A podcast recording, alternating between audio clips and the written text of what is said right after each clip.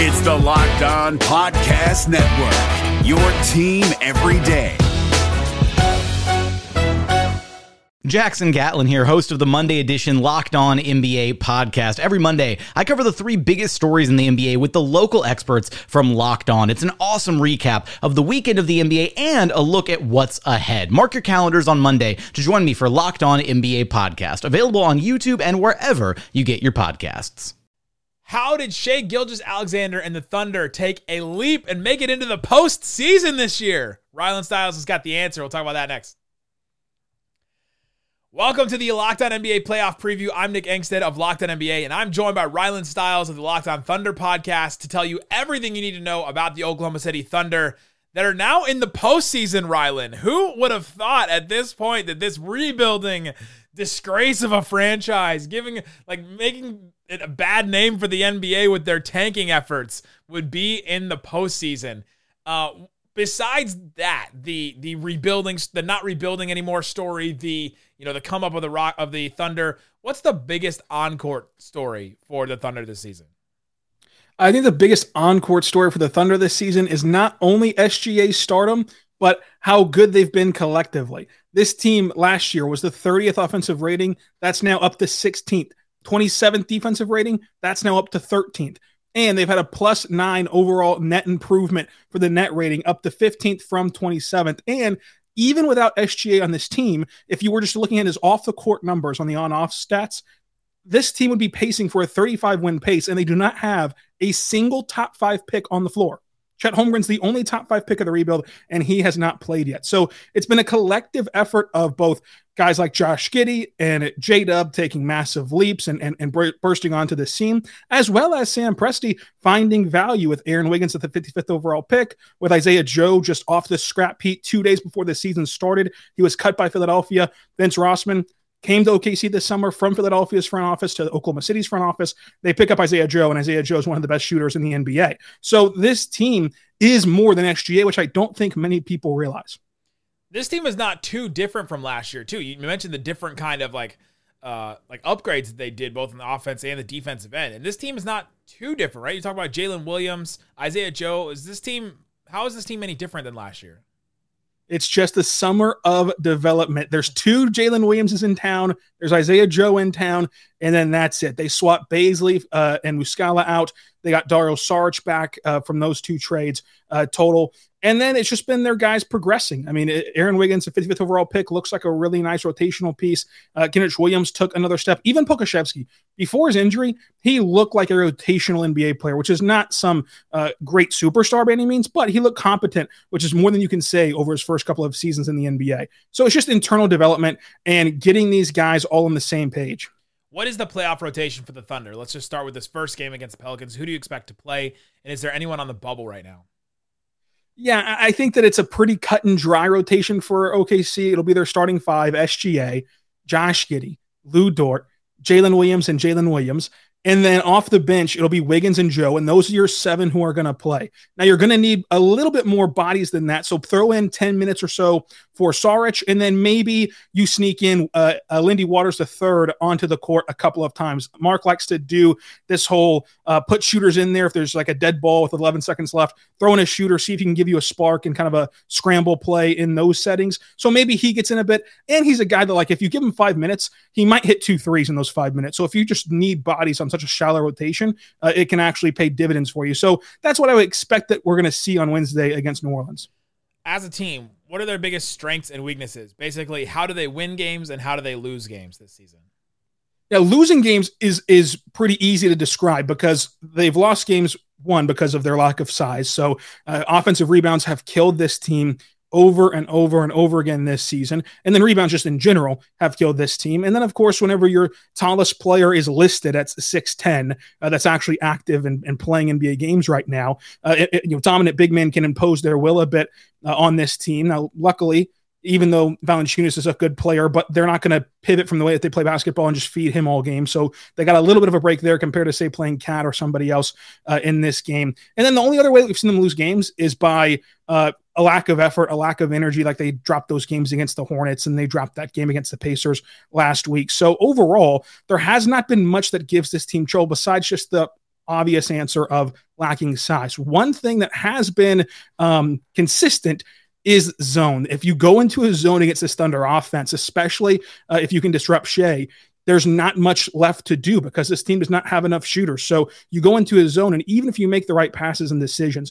and get an open corner three pointer, that corner shooter is going to be Lu Dort or Josh Giddey or someone who you do not trust to hit it more often than not. And and so defensively, you live with that because if if Lu Dort does have a four point thir- third quarter like he has before against the Nets, then you live with it and tip your cap and move on. But off, more often than not, he's not going to have that sort of breakout. And you live with, with, kind of limiting SGA as the Jazz did this week, as the Heat have done this season, as many teams have done with that zone defense. So those are some of the negatives that have happened for OKC. But the overwhelming positive is their ability to just scrap and and move the ball and move your defense. Ball movement, backdoor cuts, all these little actions keep you working uh, every second of that 48 minute game, and eventually they can wear you down. Plus, SGA is just an elite, top tier, tough shot maker while remaining historic, you know, efficiently at a historic clip. So it's been great to see this Thunder team kind of get this experience, but there's some obvious deficiencies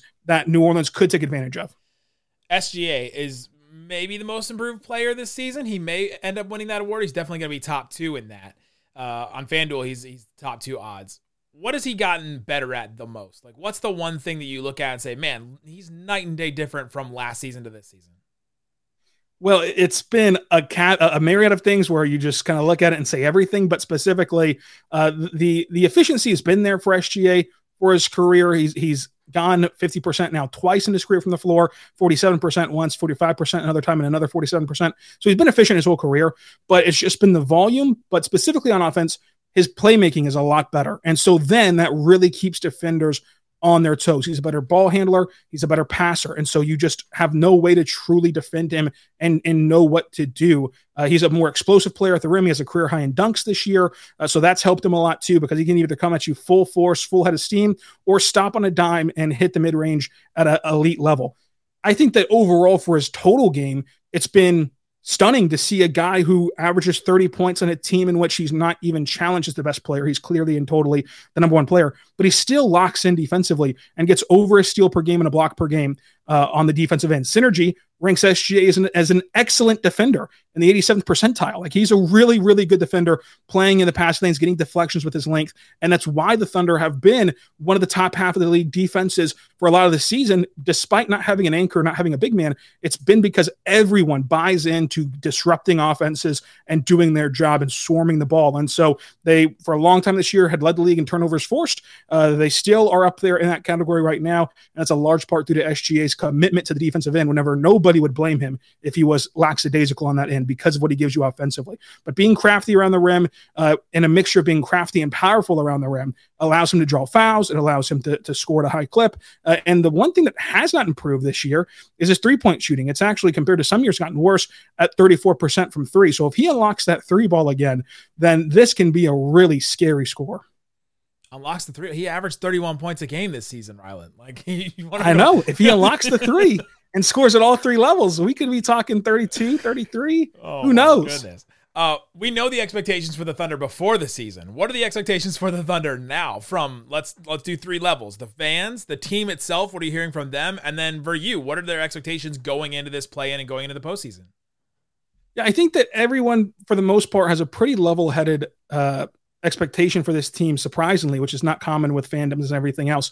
The team themselves, they wanted this moment, but they have not, you know, they have not sacrificed anything to get to this moment. They, have played their style of basketball, both with uh, on the court production and with rotations and, and get in finding minutes for development for Ousmane Dieng and other guys down the stretch of this year, even in some must win games. But ultimately, the players wanted this a lot. You saw their reaction on social media of how badly they wanted this, and SGA posting on Instagram how he kept the receipts of people saying that they would tank and and everything that went on with it. So the team wanted it.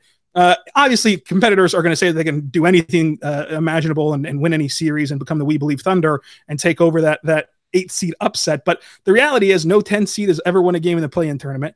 And if this team were to lose on Wednesday, it's still a wildly successful season and, and a incredible uh, hat tip to these guys who, as you said, were basically the entire roster from last year is just back and, and improving outside of J Dub, who's been arguably their second best player on this roster. So it's been great to see. I think that the team expects that they'll just go out there and compete and throw their best punch. That's kind of been the buzzword around the team since they got in. And from the fan base perspective, I think everyone's pretty understandable that like the ceiling of this team would be you find a way to survive in advance because basketball is crazy and you're going to only play a one game sample size twice. And so if you upset two teams, then you get into a playoff series and kind of kind of take a breath, so to say, in Denver. And then you play a hard fought, scrappy game. I think that this team, if they're able to survive the play-in tournament, could go and and give Denver to push the same way that Memphis did against Utah uh, their first year in the postseason, where Memphis didn't win the series and they stole a game, and Ja had that baseline dunk and he he kind of announced himself.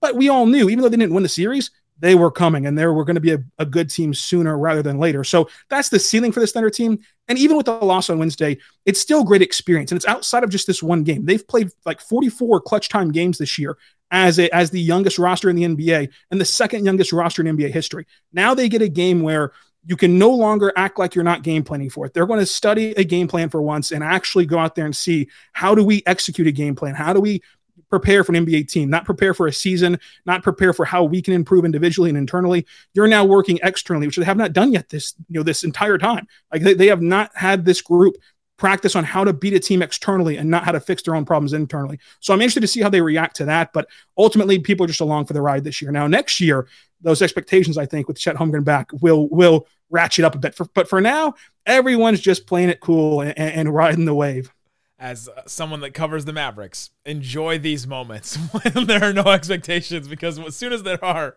you never know what could happen. Uh, the FanDuel spread for the game right now is uh, the Thunder are five point underdog. So we'll see what happens if they can do all those things against the Pelicans to get a win, be the first 10 seed to win in the play in. You'll have us covered over on Locked On Thunder. Go follow Rylan Stiles. Uh, five days a week on Locked On Thunder, and then all throughout the postseason and offseason. Guys, thanks so much for hanging out with us on the Locked On NBA playoff preview. Hey, Prime members, you can listen to this Locked On podcast ad free on Amazon Music. Download the Amazon Music app today.